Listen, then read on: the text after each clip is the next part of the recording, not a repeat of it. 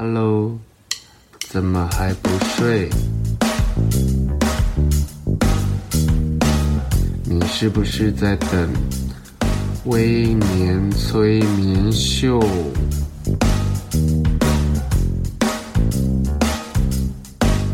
在还没有睡之前，赶快去帮我按个订阅。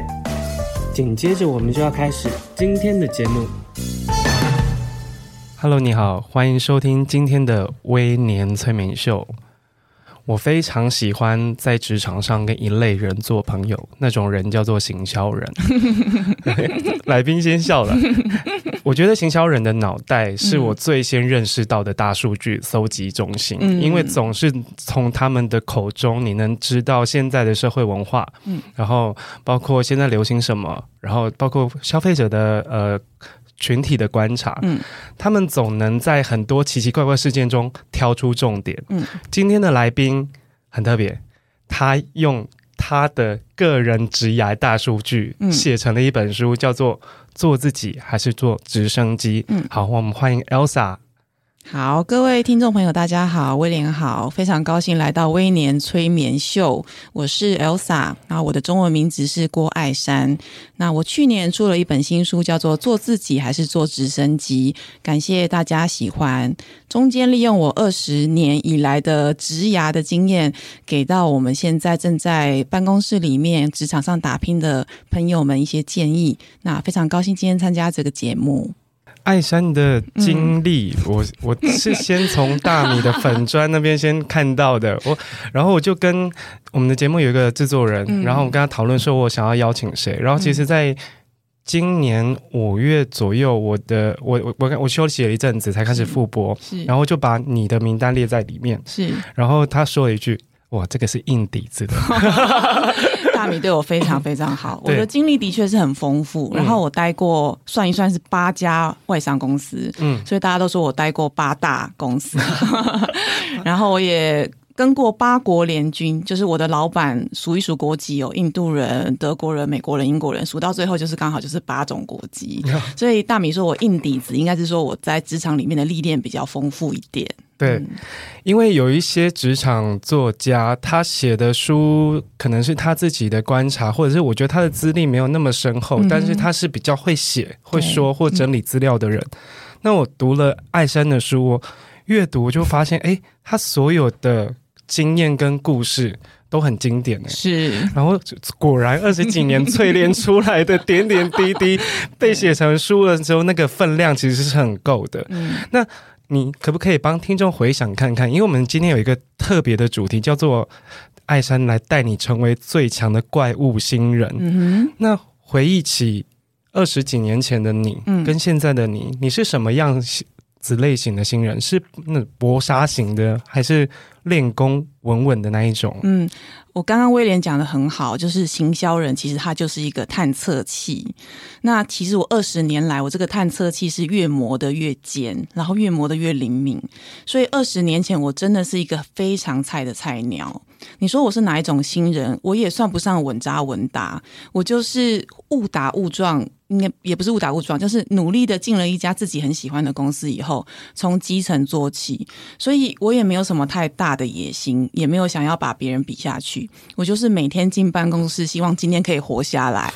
我的书里面有写说，我每写一个 paper 进去到总经理的办公室，总经理就会揉成一团丢到角落，然后我这么狠，对，就这么狠。那、啊、他对每个人都一样，哦、所以我就要折返跑去把它捡回来，张开一下，然后再问一下总经理是哪里需要改。那从那样子的历练，还有从像战场中匍匐走出来之后，其实你日渐的会磨得自己越来越尖。所以一开始进去，我可能不觉得我自己是怪物级的新人，可是二十年过后，我真的觉得可以活下来的人就是怪物。哇，讲的超好的！因为艾珊最近也刚刚成为新人，到新的公司 on board，对不对？对。这种感觉是不是有点刺激跟熟悉呢？对，其实也要跟各位听众交代一下，还有跟我的粉丝交代一下，就是艾珊之前在出书的时候是口口声声说我要退休了，我有看到，退隐江湖，我再也不干了。但是呢，我在家沉潜了两三年之后，我觉得其实职场还是有很多好玩的事情。我在职场里面还是有一些梦想，我想要去达成。那现在我到了新公司，也做了一个我以前觉得我最终职涯的最高端想要做到的位置。那你说我现在做这个位置做得开不开心？我觉得很开心。可是是不是胆战心惊呢？我觉得我就是二十年前的艾山，就是那个很菜，然后每天都很怕，然后不知道应该做什么比较像样。那个心态其实二十年来是没有少的。我很讶异，因为我以为到爱山的位置。嗯是那种 我已经打扮的百炼不摧，对对对对对，走进办公室，即便你是第一天上班，然后要去 HR 那边报道，嗯，你就是一个体体面面的、很利落，然后很从容的女子。嗯、可是没想到你还是会紧张哦，心里还是很软。我觉得那个外表都是装出来的，我不晓得。嗯，听众朋友们有没有跟我一样的感觉？就是其实我们每天去上班，就好像在演戏一样。我觉得在家里每个人都是做自己嘛，可是你每天就是出门的那一刻照照镜子，你其实会觉得自己变成另外一个人。那我觉得上班除了是专业的表现之外，专业的演技也需要。就是你可能要表现出啊，你真的是一个办公室的领导者，然后你什么都知道。但是其实你心里面也会有恐慌，你也会有不确定。我觉得这些都是人之常情。所以现在的我跟二十年前的艾珊，其实在那个菜鸟的心态上是差不多的。那高阶主管是不是还是会有试用期的机制呢？当然会有啊，我们跟一般人也。一样是三个月到六个月啊！哇，啊、那你们被观察是呃，你们的主管观察还是人事观察？我觉得高阶主管更惨的是，我上面就只有一个主管，嗯，所以观察我的人就只有他，压力超大。因为一群人观察，我觉得那个 比较公平，对，而且比较多样化，对，对对？他可以从不同角度看到你。嗯、因为我曾经我的职涯就是有一度在试用期差点没过，嗯，可是我的其他的另外一个部门的主管发现。我平时是一个很细心，会帮他处理很多小事情的人，然后他就去跟我的直属主管说：“我觉得这个人可以用，嗯、你再留他多三个月观察一下。嗯”嗯、然后我就 safe 了。我完全不知道这件事情、嗯、是事后，嗯，我的同事跟我讲说：“哎，你试用期差点没过。”我说：“嗯、真的吗？”因为我我以为我被约谈是差不多可以稳了，对，没想到我被约谈是因为他觉得我好像事情有点。无法消化，做不完，嗯，然后我就千钧一发，哎，对啊，嗯、然后事后我才知道说，哦，原来是另外一个主管出面，然后说了我一些他觉得观察到我的小细节，嗯，被同一个人观察，他会盯很紧吗？那当然，他就是看业绩呀、啊，你做、哦、做得到做不到，就只有一个字可以，就是数字做到了就是做到了，做不到就是做不到，也没人可以保你。所以刚刚威廉讲的是一个很重要的，就是菜鸟刚进去公司里面，切忌孤立自己。一定要多多的跟各个部门的同事、各个部门的主管多沟通，然后多争取曝光。那为什么？就是比如说一个人觉得你不行，但是会有其他人看到你的好处，就可以帮你说话。所以他到最后，你的成绩是一个平均值嘛？一个人拉低，起码另外一个人可以把你拉高。所以菜鸟在新公司里面呢，切记就是变成一个绝缘体，或是都不说话。你要多多让各个部门的人看到你的存在。因为书里面有一句话，我觉得写的非常好。嗯、艾珊说：“羞于发言的人容易被遗忘，是你等于不存在。”没错。那能不能提供新人一些良性的刷存在感的方法？良性，良性的哦。对对对，我相信各位也会常常觉得有恶性的刷存在感，那真的是越刷越糟。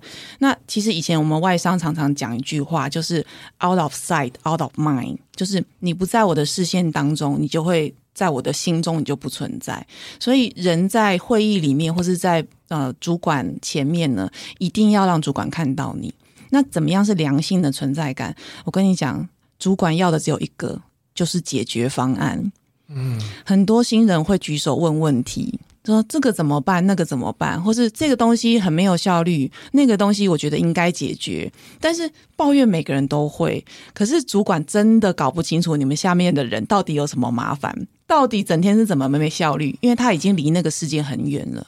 那他最 appreciate 是什么？是有一个新人举手说：“我发现这个东西有问题，但是我有一个解决方案，我觉得大家可以怎么样试试看。”那我觉得主管就会对这个新人产生特别大的好感，因为主管最需要的就是 solution。那我觉得新进的菜鸟，你肯定会有很多看不顺眼，或是觉得很没效率，前人为什么这样做的地方，那个都是你发挥的长处。你可以找一个你觉得最困扰你的东西，在会议里面提出来，同时提出你的解决方案。那我觉得主管会非常非常开心，而且放手让你去做。就算是那种影印机为什么藏卡纸，或者是为什么广告道具车一定要存在广告商那边，不能够存在我们公司，这种哩哩扣扣小事，正因为没有人去管，你现在这个菜鸟提出来了，而且你有解决方案，我觉得你在主管中的等级就是往上升了一级，你再也不是菜鸟，你是一个可用之才。你在书里面有讲变人才或是变好用，对人才的判定方法就是很好用啊。嗯，人才吼有两种，嗯，我们叫做 maintenance cost 维持成本。哦、嗯，有一种人才的维持成本非常高，就是说他表现非常好，他也很优秀，他的憧憬跟他的愿景也很高，可是你要花很多的心力去给他按捺。哦，他做的好，你要称赞他；他做的不好，你也不能骂他。都事情失败了，一定是别的部门同事的错；事情成功了，你一定要好好的给他加薪 promote。那这种主就是他做的事情可能做到了，可是主管的维持成本非常高，这种就是不好用的人才，但是他还是人才。那所谓好用的人才，就是事情做到了之后，跟主管讨论的时候，可以占用主管最少的沟通成本。因为事情做到或不做到，一翻两瞪眼，大家就看得到。然后碰到事情的时候，也不要急着先去抱怨，先找解决方案。那这种就是好用的人才，而且维持成本很合理。我不用花很多的功夫去按捺你，去安慰你，然后你今天心情不好，啊还要逗你开心。就是主管没有时间干这种事情。那再怎么样好用的人才，或再怎么样优秀的人才，到最后主管还是觉得，当我发现一件事情有问题的时候，我第一个想到要跟谁说。那维持成本比较低的那个人，就是我比较好沟通，比较好叫得动，然后比较没有后顾之忧的那个人，我觉得就是主管爱用的人才。那这个维持成本会不会？我的理解，它比较像是时间成本，花在沟通上面的时间成本，还有这个下属的 EQ。嗯、哦，呃，我常常觉得人哈能力上没有太大的差别，IQ，我说的是 IQ。嗯，尤其是现代人，我觉得 IQ 没有差太多，可是，在工作上面的 EQ 真的可以看到落差很大，而且职涯越到最后，通常是 EQ 决定了最后的成败。因为如果说你处理事情的时候可以心平气和。你跟各个部门沟通的时候都可以寻求双赢，你跟主管沟通的时候也可以让主管觉得啊心服口服。那我觉得这个人才到最后他一定可以往上爬，因为没有什么人会想要去扯他后腿。可是很多人就是锋芒很露，然后做了一件小事，也可能不是什么。了不起的大事，他就觉得自己很了不起，敲锣打鼓，敲锣打鼓各种的。那这种你说他 EQ，嗯，可能也不是太好。那总有一天会踢到石头，会被人家扯下来。我觉得常有的事情，因为职场就是金字塔呀。就往上爬的路上，一定会有人想把你拉下来，而且最顶端只有那小小一撮人。对，所以你怎么样在这个往上爬的过程中，不要处处受树敌？我觉得这个是新人从一开始进去菜鸟的第一天就要想清楚的事情。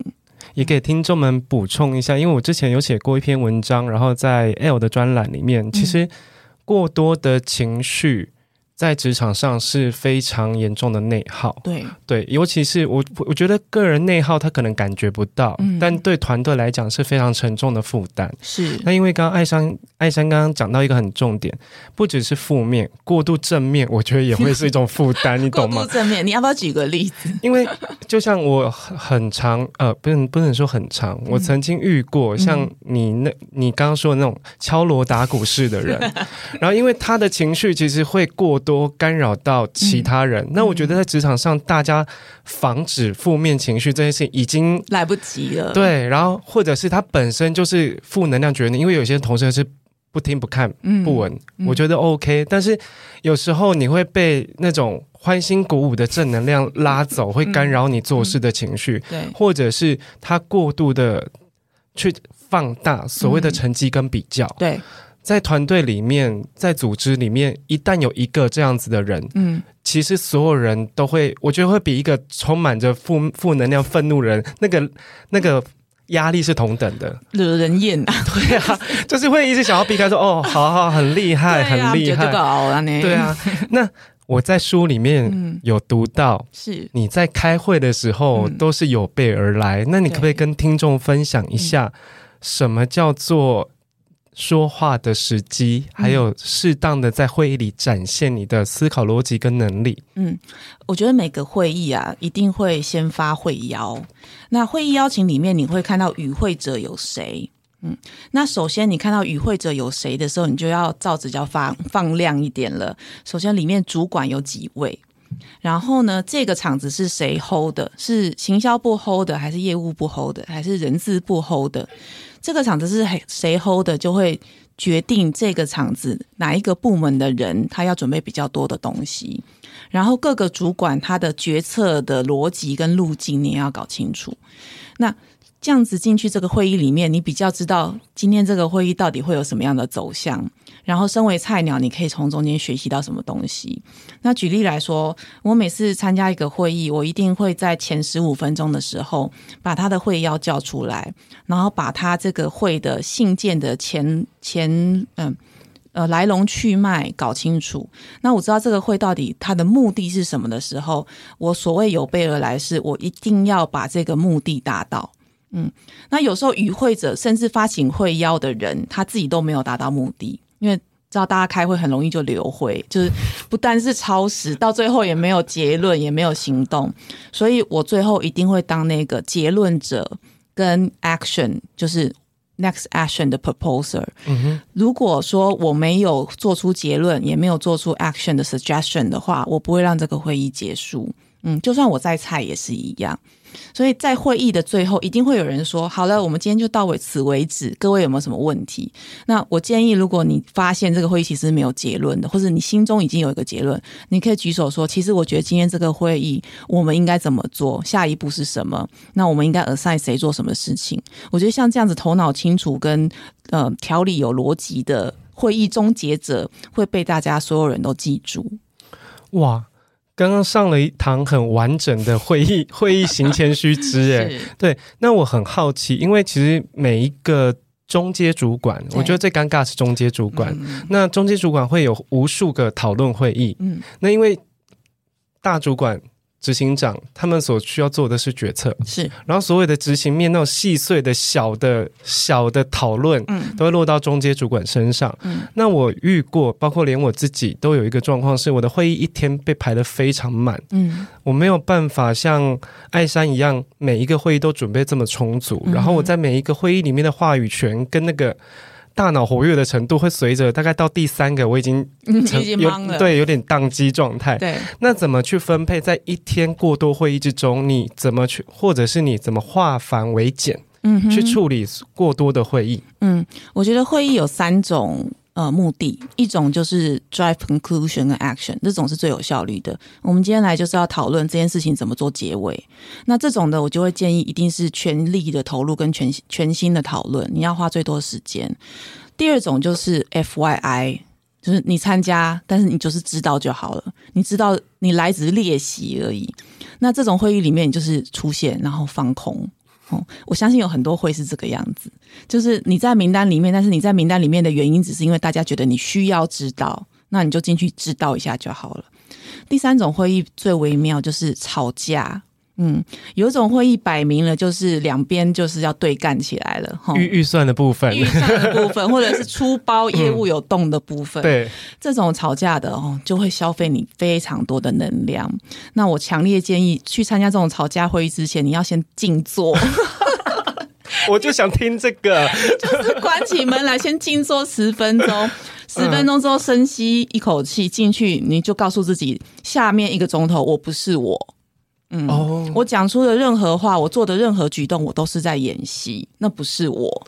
那不要有对自己不好的感觉哦，因为有些人会把会议里面情绪带到真实的生活里面。但是你明知道那个会就是要来吵架的，你就进去吵吧。那吵之前你就稍微给自己打气一下，说那不是我。我觉得这个心理准备还是要有的。所以前两种讲的是专业的会议哈，第一种是要有结论，第二种是你练习知道就好，第三种要吵架的，大家的心理准备要自己建设一下。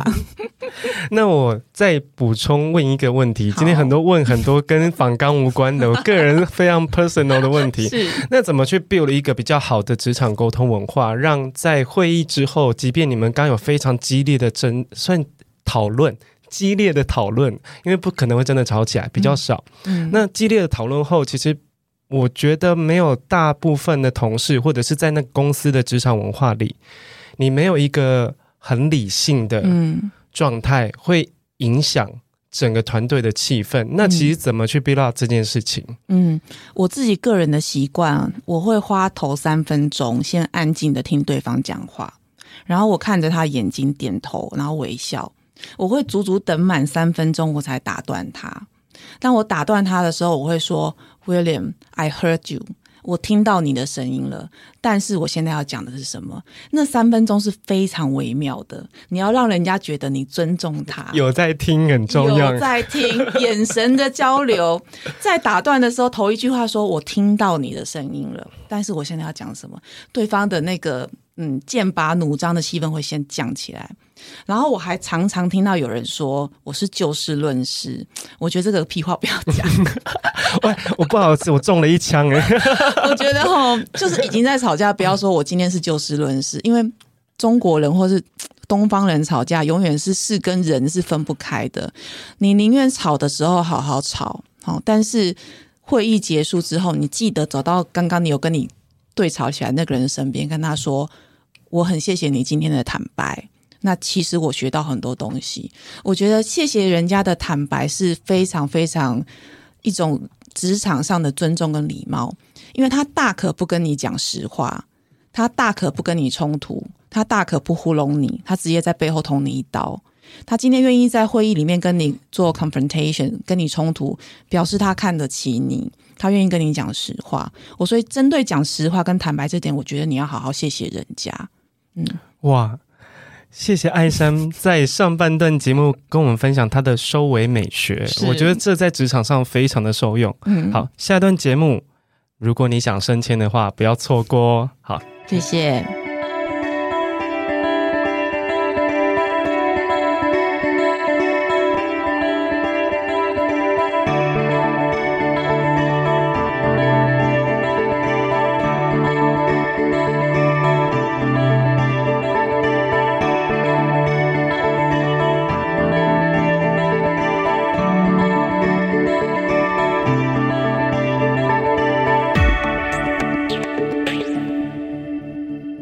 欢迎回来《微年催眠秀》。哇，刚刚是有点上了很多堂职场的那种很浓缩大师级课，欲罢不能。对啊，所以我自己也非常的兴奋，今天能请到艾珊来跟我们分享职场的内容。嗯。但我很好奇哦，是每一家公司为什么都有小圈圈，而且是由重要的主管发起的小圈圈？嗯，那其实我刚入职场，我不太能理解这种。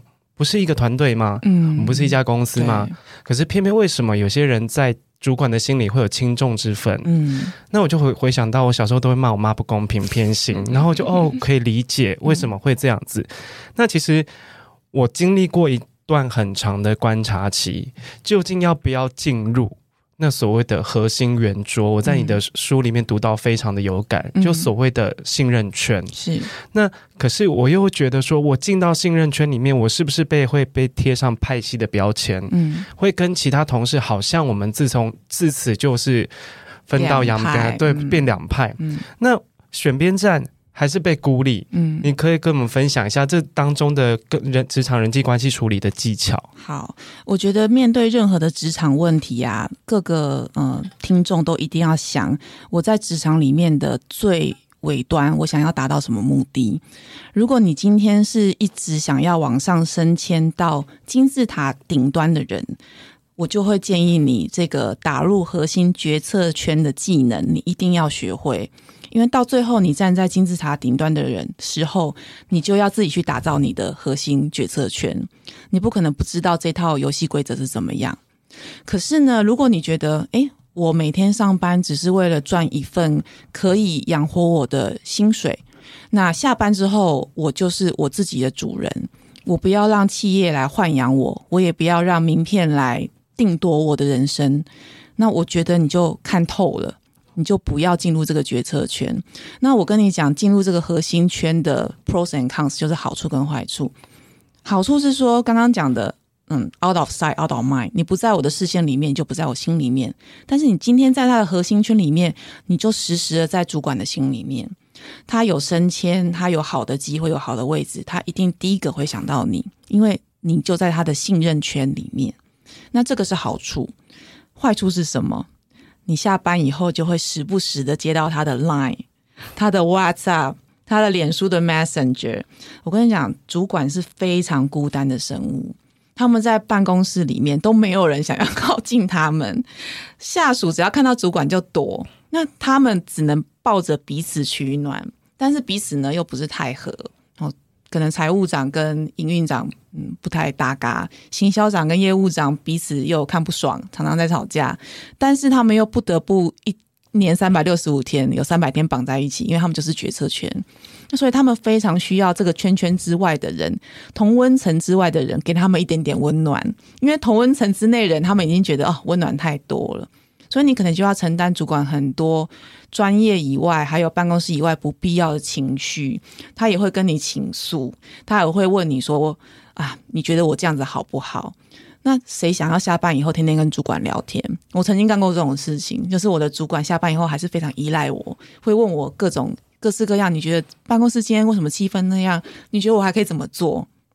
我觉得我瞬间变成这个主管的心理医师，大概撑了两年左右，我就觉得再也不能这样做了，所以我就你很厉害，撑两年，因为我跟艾山发生过一模一样的事情，是不是？我跟他眼睛看到那个同情的光，我我对我觉得哇，我能感同身受，变成主管的心理医师，嗯、是不是？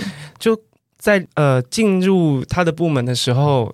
快速得宠，我 就变他的那个男宠，因为他是一个比较年长的女性。对，然后公司的人都一直在传，不是我跟他有什么关系，而是说他特别的照顾我。这件事情倒有点离奇，因为他其实是一个跟别人处不太来的主管。然后我觉得，哎。可能是因为看到我身上的一些才能啊，或者是我个性上的优点，嗯，呃，跟我互动很好，我觉得我我不意外，因为我在职场上不是一开始不是喜欢跟人家树敌的人，嗯，然后慢慢的开始会约我下班要吃饭，然后我就一直就一直呃，就是呃哦好啊，就一开始这样。然后有时候晚上，因为他有失眠问题，然后那个时候谣传就是他可能婚姻有一点状况，嗯、然后他会半夜的问说在吗？可不可以跟你聊聊？然后对，聊聊他的一些内心话。嗯、那虽然他没有，我确很确认他不是喜欢我，因为他第他。那个婚外情对象是我们公司另外一个主管，哦、因为是全公司都知道一个 on the table 的事情，嗯、然后他可能很想要有一个出口来跟他讨论，嗯、然后他虽然他都没有剧名，嗯、但是我大概都知道他在讲谁，嗯、所以我很尴尬，嗯、然后我大概撑了大概三个月左右，嗯、我就跟他说，哎。我不方便，我要睡了，因为我明天开要开早会，我怕我起不来，因为我很常迟到，我觉得我不能又迟到，让你要帮我 cover 很多事情，我就很 对不起。然后他到后来已经直接开后门说没关系啊，迟到就跟他讲说你跟我出去开会，然后我说不好吧，不好吧，对，然后我就开始推推掉他对我的这种关。过度关爱，嗯、然后他就开始疑心病变非常重。嗯、他觉得说，你是不是听到什么了？嗯、你是不是被拉去别的派系了？嗯、或者你被人信任了？对对对对，或是有其他人跟你说什么？他一直在问我同样的问题：嗯、你是不是有听艾山说什么？我说没有啊。他说你不要骗我。嗯、然后就开始对这种很很像类情侣这种对话，我就觉得啊，大事不妙，我已经拉不回来。嗯、到最后，因为我那时候刚出社会第二年。完全不知道该怎么处理这个主管，我就开始躲他。嗯，最后他想尽办法把我弄走，就是直接 lay off 我。这个真的是有爱生恨。对啊，这真的是八点档连续剧耶。那我该怎么处理？呃，我后来学到一招，我觉得哈，这些主管们其实他也不是真的想要占有你这个人，而是因为像我刚刚讲的，他们的同温层真的太狭窄了，他想要看多一点同温层之外的人的反应，所以你也不用呃太防着他们啦。就是一般来说，他们也都是好意，嗯，说早安不要说晚安，你懂这个意思吗？京剧哦，这个画起来，嗯，就是之前我跟我的比较喜欢找我聊天的主管。我就会每天早上起来跟他说早安。那早安到办公室中间的时间，比如说一个钟头时间，他可能跟我畅聊各种事情，我就尽量把他拉回今天办公室里面会处理到的事情。那变得说，其实你赚到一个小时的时间，跟他 pre align，今天中今天在办公室里面。必须要跟他一起做的事情，嗯，是不是很棒？偷塞偷塞一些今天重要的事情跟他讨论，然后不要浪费这个跟他聊天乱聊的时间。是，然后你今天工作就会很顺利，因为你早上已经跟他聊过了。我就进去就说：“哎，早上聊过。”他说：“对，好，就这样没了。”但是不要跟他说晚安。下班以后一律不读不回。嗯，一旦一天、两天、三天，他就习惯了，不也不会真的会有主管问你说：“你为什么下班之后不读不回？”现在不敢了。现在主管都会很怕被告，劳基法，或被人家截图，对，把他 po 到那个新闻里面，说这个主管下班还骚扰人家。可是说早安是很好的，尤其你早上跟他丢一个 Good morning，丢一个贴图，他回你一堆东西，你可以把今天所有事情搞定，他也觉得你有关心他。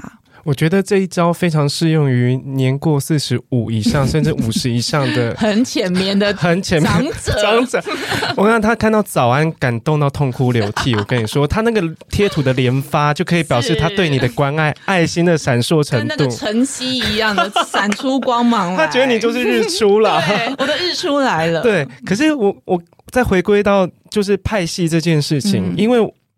大部分比较耿直的新人，嗯，都会有经历一段，就是他发现同事某一些人是靠着关系，嗯，得到很多工作上的优势跟好处，甚至他的职位、他的升迁、他的薪水，嗯。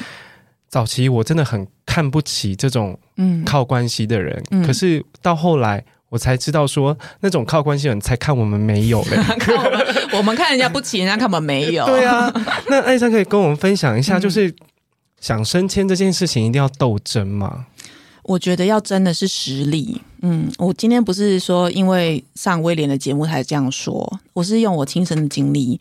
我也是在职场混了二十年，然后号称退休又复出江湖的人，对不对？还去跑去念文学所，还出书，各种有的没有的做了一堆。如果没有实力的话，你也不可能混到最后一秒，或者是你消失在职场上，回来找工作还有人要你。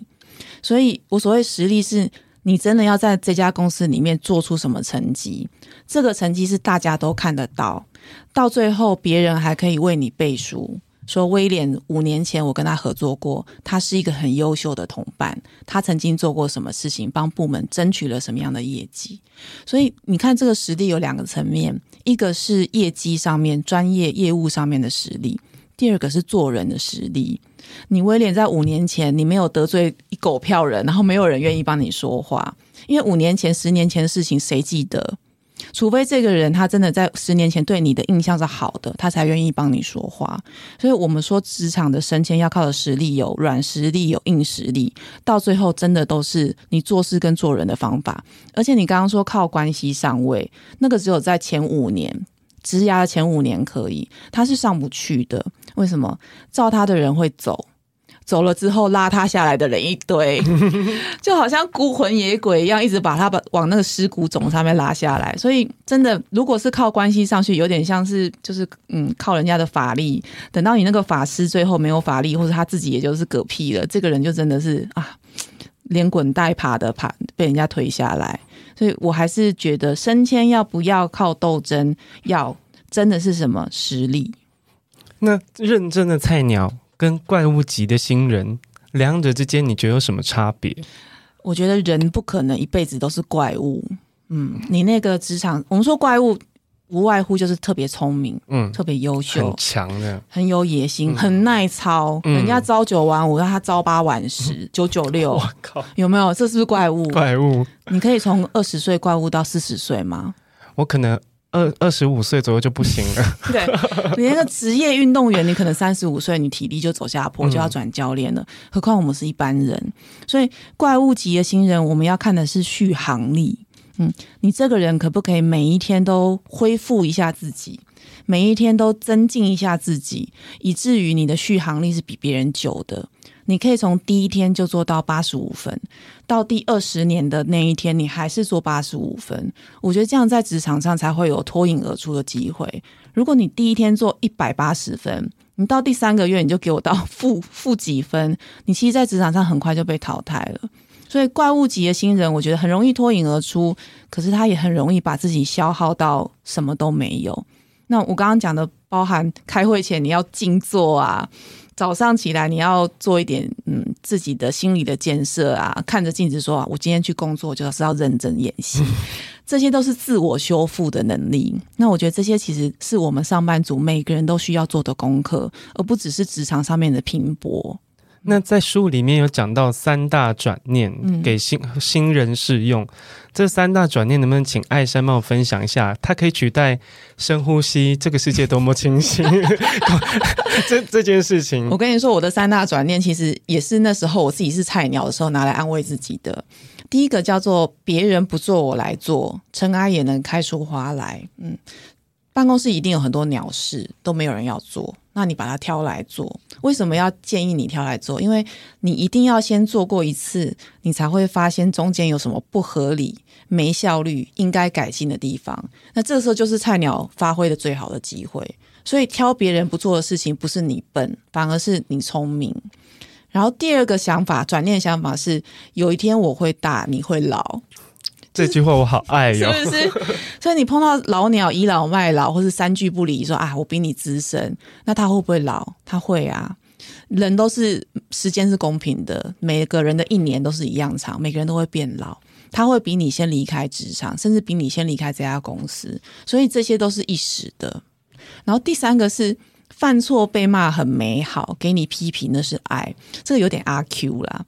可是我跟你讲，我在外商二十年来，我觉得有一句话讲得非常好，就是 feedback is gift，给你反馈就是礼物。就像刚刚讲的，开会里面愿会议里面愿意跟你吵架的那个人，其实他是讲实话的人，他其实在给你礼物。所以批评你。骂你、指教你，你都要把它当成是佛菩萨，嗯，逆增上缘。最怕的是什么都不讲，背后捅你一刀。说，比如说威廉都是靠上位的。我威廉，我看过他，他跟女主管就是女主管罩他，没有什么两没有什么两把刀，对不对？小白脸。对，那他如果不跟你说威廉，你哪里做错了，他反而私底下这样讲你，你觉得哪个对你的伤害力更大？私底下。对，所以如果愿意正面骂你的人，那时候我都会不要脸。谢谢谢谢，我就是不要脸。哦，谢谢你注意到我有这个，那我会好好注意，不要跟着女主管走太近。嗯嗯嗯，对，就有正面可以化解的，都是好机缘。嗯嗯，那我其实，在今天整段节目听到艾山，他有一个很强烈的讯息，叫做善良的心机。嗯，因为其实心机这件事情，在很多人的定义里面是负面的。对，那什么叫做善良的心机？其实你刚刚的回答里面都是有同样的态度出现，可是你们能不能帮听众再点的更明确一点？好，所谓善良的心机，很简单，两个字：双赢。嗯，你今天不仅是自己要赢。你也要帮对方想，他怎么样可以赢。所以所谓双赢的局面，就是我达成我的目的之外，我不要损伤了威廉的利益。更进一步是我怎么样达成我的目的，威廉也得到他的目的。凡事都一定有这样子双赢的局面，我们叫做 sweet spot，就是甜美的一个点。你一定要找到那个 sweet spot。那当你找到这个 sweet spot 的时候，你跟这个人沟通就非常非常容易。那你说这个是为什么是善良的心机？它是心机，就是代表你要用心好好去想，你要找对的时机。可是为什么是善良的？因为有些人也是利己损人，有些人甚至愿意损人损己，就两败俱伤。可是今天如果有一个人可以为自己想，也为他人着想，我觉得他在职场上一定可以，不能说事事顺利，但是到最后一定可以全身而退。那其实每我觉得。很多人在职涯的追求他想要的成就的时候，非常容易忽略一件事情。你在书里有写到，要把最多的选择权留给自己。嗯、对，那可不可以跟听众分享一下这个想法？然后，也就是其实很多人在职涯中会出现的一个很大的盲点呢。嗯，所谓最多选择权，就是你上班的时候当然是努力上班啦，你不要上班还在滑一零四啊。下班之后，你要多看看现在职场的动态。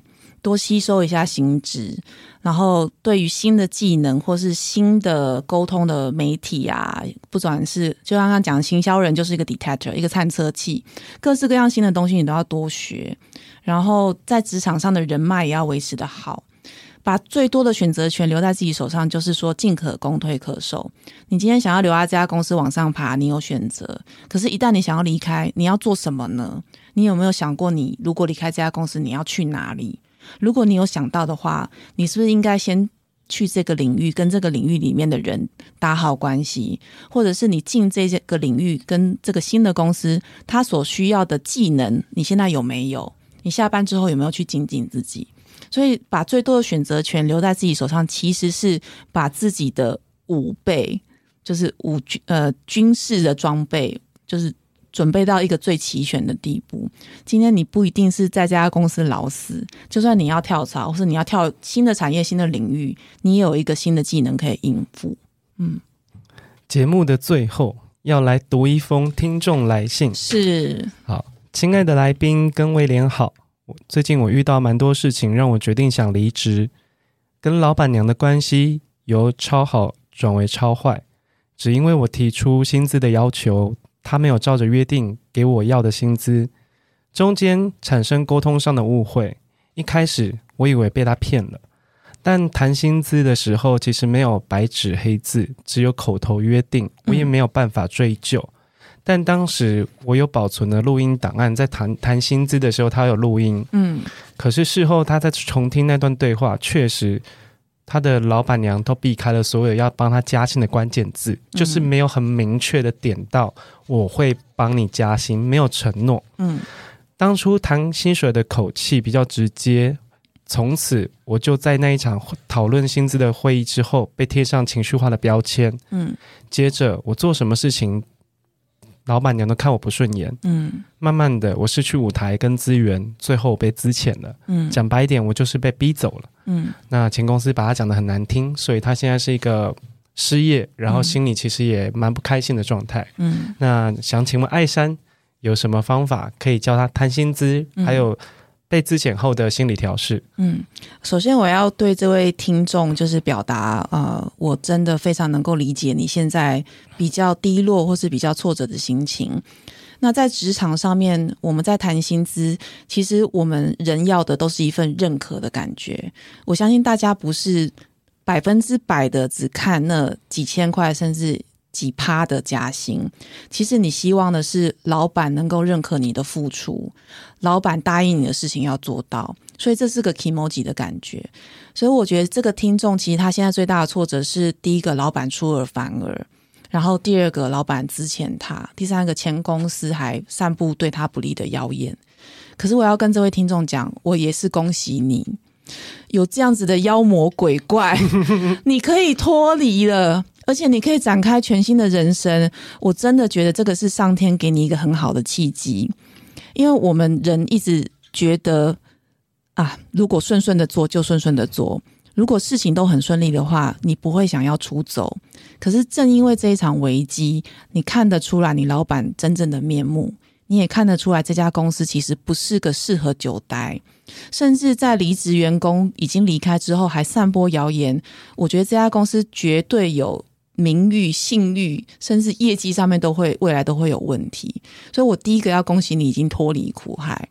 第二个，我要奉劝你，就是早点把这件事情抛在脑后，然后重新开始。第三个，下次跟老板谈薪资的时候，不要录音，白纸黑字，因为呃，一般人会比较讨厌被录音。那录音的时候，你一定要告知他你有录音。如果你没有告知他你有录音，后来拿出录音档，这个对你来讲只会是扣分，不会是一个有利的武器。那你宁愿用信件很礼貌的写：“亲爱的某某某，感谢您今天与我一席长谈。对于您的提议，将帮我加薪五 percent，在下个月生效，我感到非常的开心，也会努力的工作。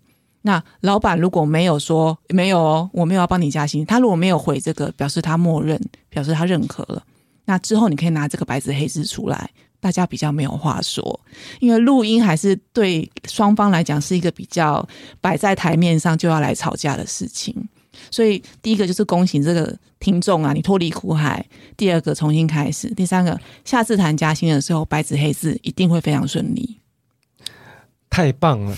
刚刚是一个非常精彩的谈薪资工坊哎，我 我第一次没有听过，对，对对？第一我知道怎么做，嗯，但是第一次我遇到一个来宾，在我回在回答听众问题或者是在讲讨论一些事情的时候，我是不需要补充任何事，我觉得非常完整，所以我刚刚整个听傻了，我说那我到底要待待会要再讲什么？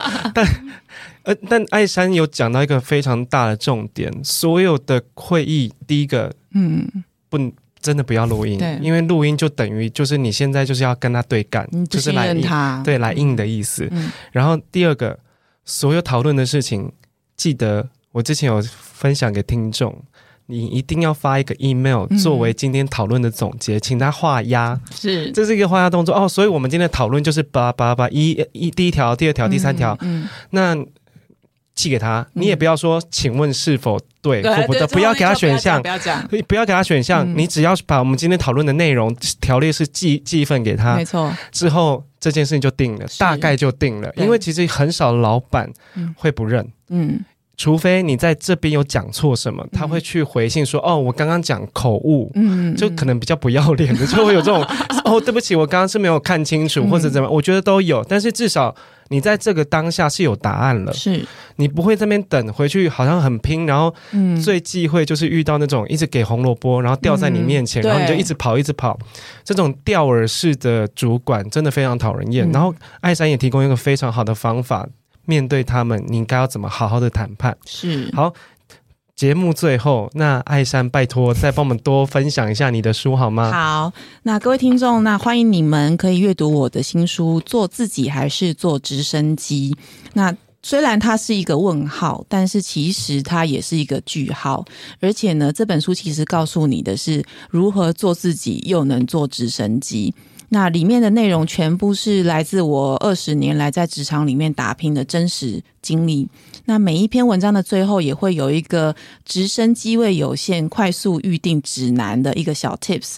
每一个 tips 其实我觉得现在每一个在职场里面打拼的人都非常非常的受用。那谢谢各位支持爱三叶请继续支持微年催眠秀。再帮我们补充一下，在网络上要怎么找到你？好，网络上你直接搜寻郭爱山、Elsa 郭洋葱艾尔莎，就可以找到我的粉砖。洋葱 为为何是洋葱？好，就是多年前还那个 Pixnet 还有什么呃 blog 还很旺盛的时候，我的笔名叫洋葱艾尔莎。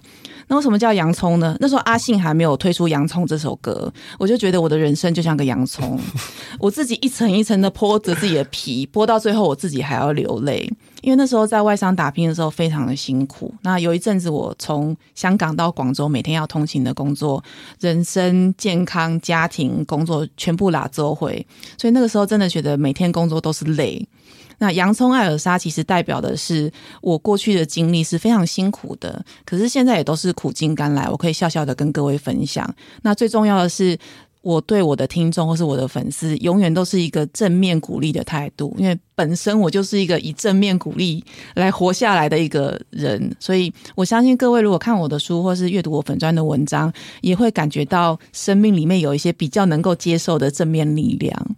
如果你喜欢艾珊，你赶快去追踪她，因为她很常分享除了职场之外的一些生活观察。那其实她在书里面，我刚刚只只有分享前半段，后半段还会讲一些关于外派还有家庭、家庭啊，然后一些她的、嗯、呃心理状态的调整，我觉得都是蛮好看的内容。嗯，好，如果你喜欢今天的节目，帮我们到 Apple 的 Podcast 按五颗星。如果对今天的节目内容你有什么想要分享的，也可以追踪我们的微年催眠秀，在 IG 上面都有。如果如果如果你觉得今天艾山讲的事情太有共鸣了，你再想多问一些好不容易我们请到一个超级超级有分量的专家，你赶快去他粉专留言或者私讯给他，他或许如果看到他不忙的话，一定会回你。我一定会回大家，欢迎各位来。嗯，嗯，好，谢谢大家，谢谢威廉，谢谢，拜拜，拜拜。